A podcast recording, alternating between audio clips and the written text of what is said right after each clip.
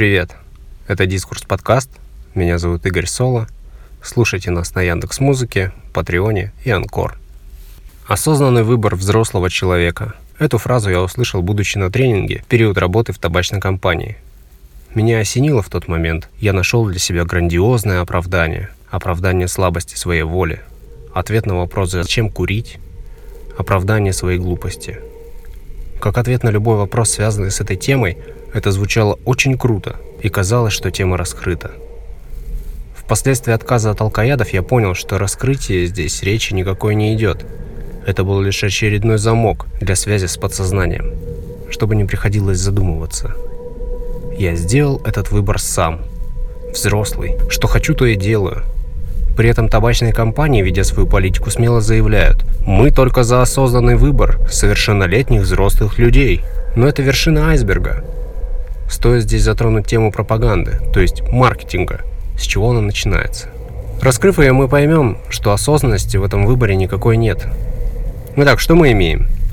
Растет молодой человек и видит курящего папку, выходит во двор, видит соседских дядек с сигаретами, чуть реже видит тетек и зашкерившихся за гаражами парней постарше, которые дымят, кто-то даже не в затяг. Запрещенка манит попробовать. Вернувшись со школы и сделав уроки, смотришь телевизор, по которому крутой герой боевика выносит вражину с автомата. Грубым ботинком наш герой опрокидывает канистру с горючей жидкостью и, уходя в закат, бросает окурок в ручеек. Огонь скользит по поверхности к зданию. Бабах! И добро победило. По другому каналу идет сериал, где девушка в слезах после расставания с парнем заливается бокалом вина и подтягивает сигарету. Крутость, успокоение и запрет – в итоге проходит несколько лет, человек, открывая новую пачку сигарет, уже не видит содержания никотина и смолы.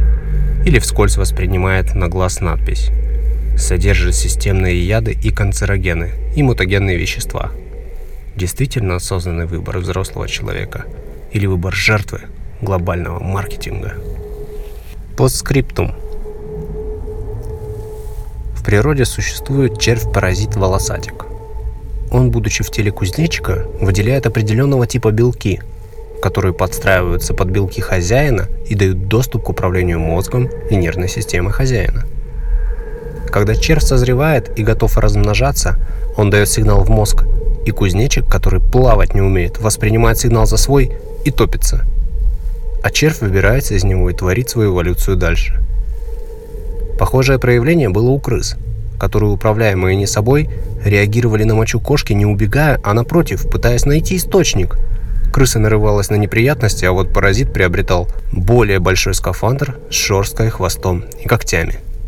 Некоторые грибы, попадая в тело жертвы, проявляли активную фазу отравления. Жертва падала по ветру, откуда спорам было проще распространяться. С грибами тема слабо изучена, а вот что касается паразитов животных вполне себе.